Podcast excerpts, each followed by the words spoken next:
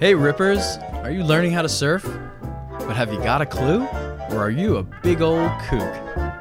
Since there's a million ways to kook it, you should stick around and learn a thing or two. Because if you don't know, let me tell you right now that surfers love to spot a kook. But don't get all stressed about it, because everyone kooks it once in a while. And that's the reason we started Kookcast. Say it with me. The more I know, the less I kook it. So bust out your swimmies and get ready to learn.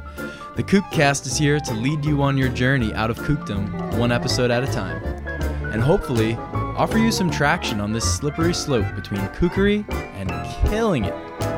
I'm your host, Coach Chris, and I started the surf coaching and education resource, the surf continuum dot com. And, well, check this out. I got this really great story. Well, me and Evan and Corey and Cole and Gavin and Chance and Matt have this really great story of our journey to this epic surf spot by boat.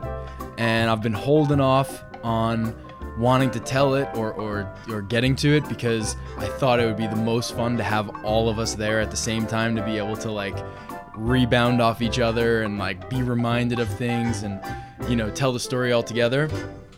But I had the chance to talk to the captain of the boat who took us on this adventure that could have gone totally wrong, and in many ways it did, and we somehow salvaged it just enough to be able to get to the spot and ended up scoring probably the most epic waves I've ever surfed.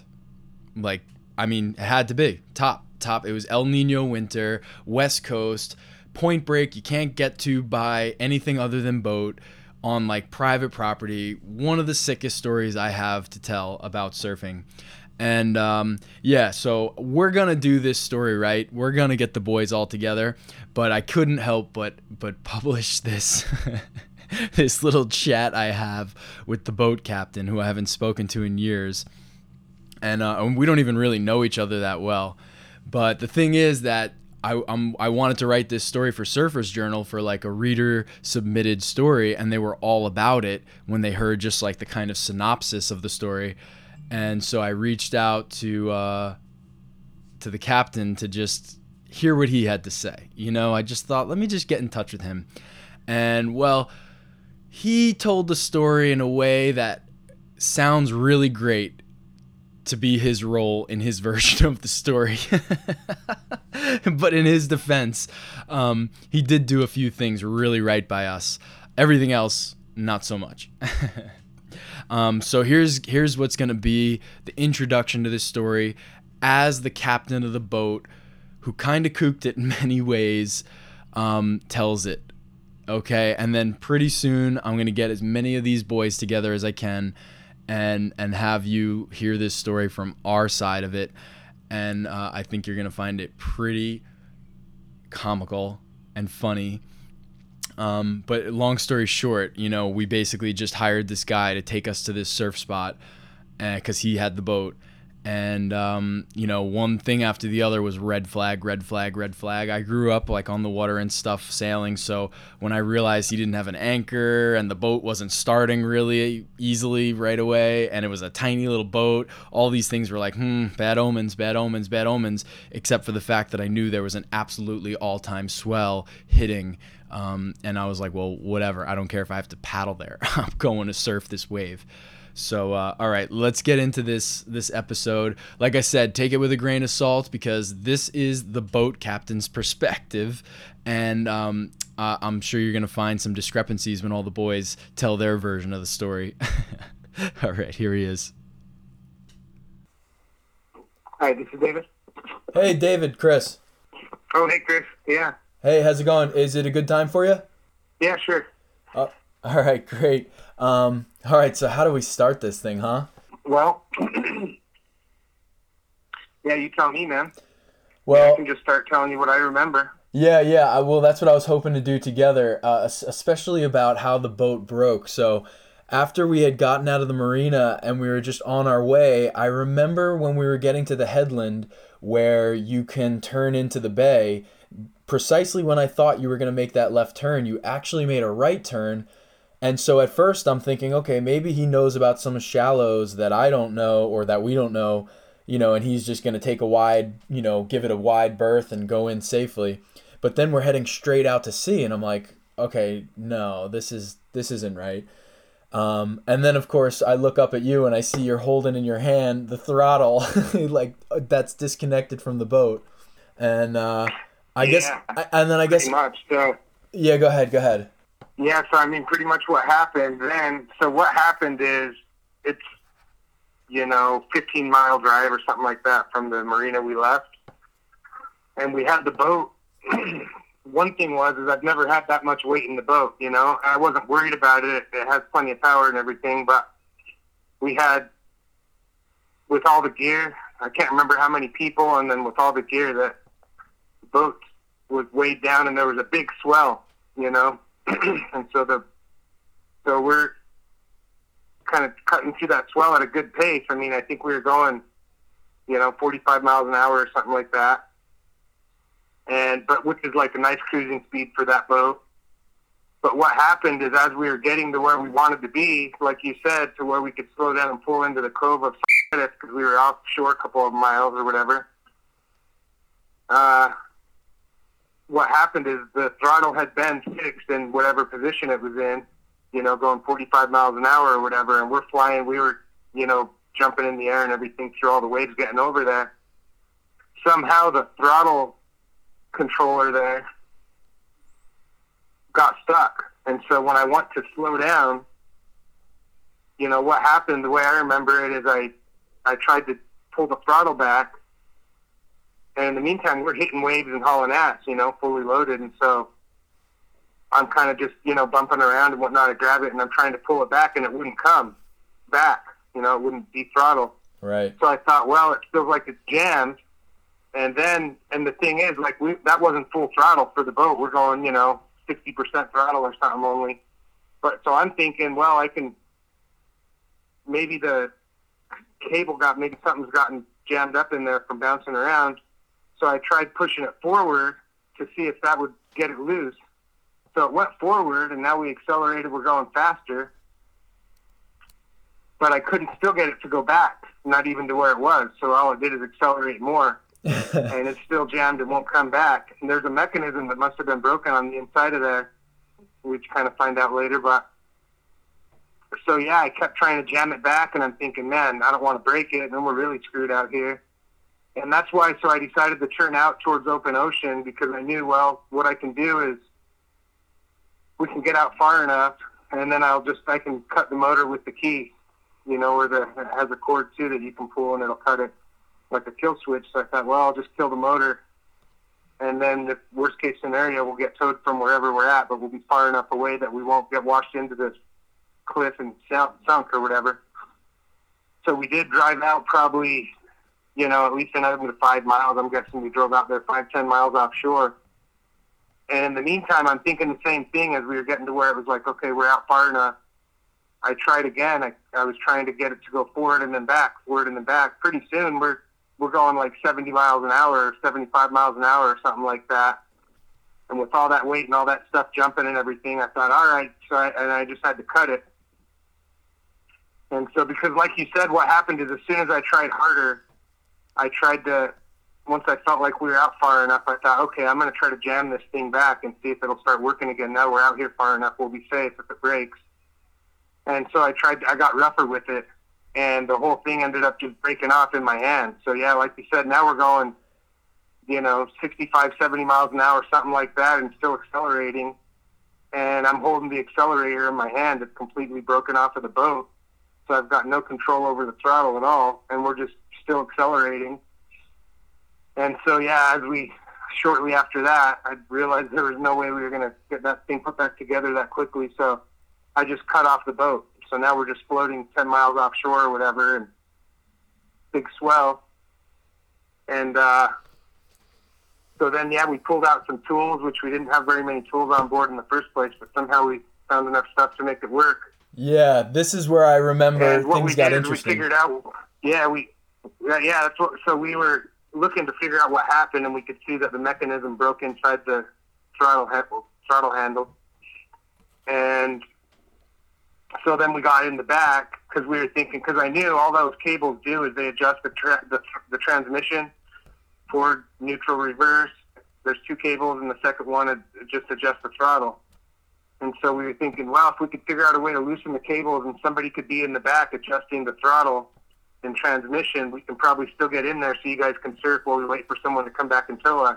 Yes, yes. And, so and it's I, a little risky because we're we're thinking, man, if we could get in there by shore and then have problems, and if we can't get a good anchor, we might have to abandon ship, you know, right. We get washed into shore, the way I remember it. So I was thinking, well, we got it running, we tested it, we were able to put it in gear, throttle it from the rear with people with the engine bay open and people like crouched down inside there wiggling wires with pliers and stuff.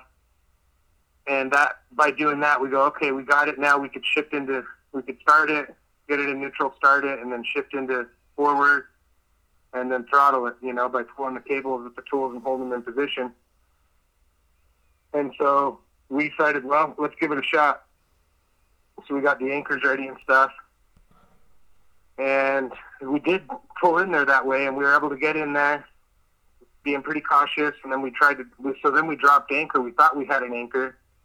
And everyone jumps off to go try to go catch some waves.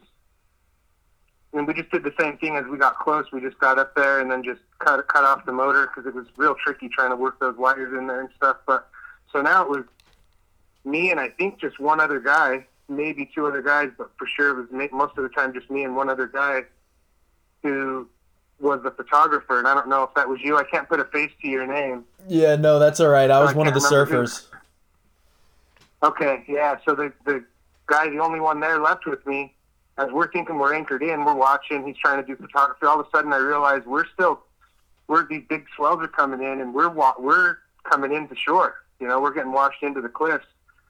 And between the two of us, it takes more people than that to start it and run the boat with the way we had it all rigged up. So we didn't have time to spare with that because all of a sudden we found ourselves like, near the crest of the wave. We were getting sucked into breaking waves, and these waves were like, you know, fifteen, twenty foot faces or something like that that day. They were heavy.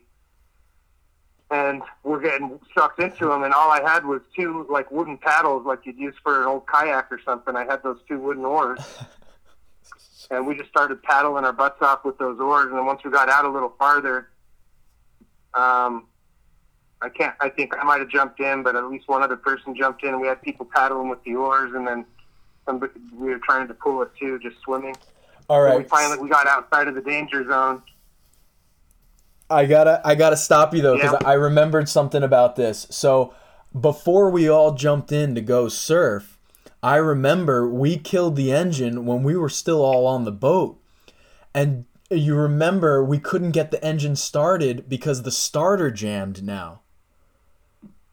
Oh yeah, you're right. I forgot about that. Now the starter, and we're still, right, yeah. we're still all, all on the boat. We're still tinkering with it. Yeah, so, and we're all still on the boat. And then here's the other thing I remember: we didn't have two oars; we had one.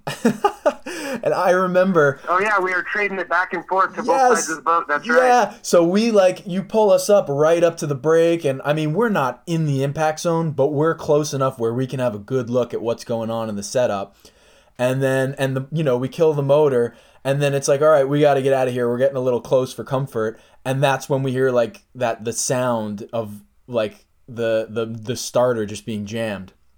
And we were like, oh shit. Yeah, the starter was just going tick. Yeah. Just, just tick. Like the tooth, like the teeth, the, the teeth are broken off of the gear or something. Right. So in yeah, front that's of, true. From, so like in, it must have stayed engaged. Like the last time we, we probably went, probably what happened is it probably stayed engaged when we forced it with the cables and everything that last time we started it, and it probably burned the most the starter. That's right. Yeah. That's so, why we couldn't we, we couldn't move it anymore. Yeah. But I remember, I remember that now. I remember being in front of all those legends, and I mean, I guess at that very moment we didn't realize who was in the water, but as we we surfed that day, we realized like a bunch of legendary pro surfers were out, and in front of all those guys, we have one oar that we're passing back and forth from the left side of the boat to the right side of the boat to the left side of the boat to the right side, trying to pedal ourselves out of the fucking impact zone so we don't get absolutely demolished by these bombs coming through.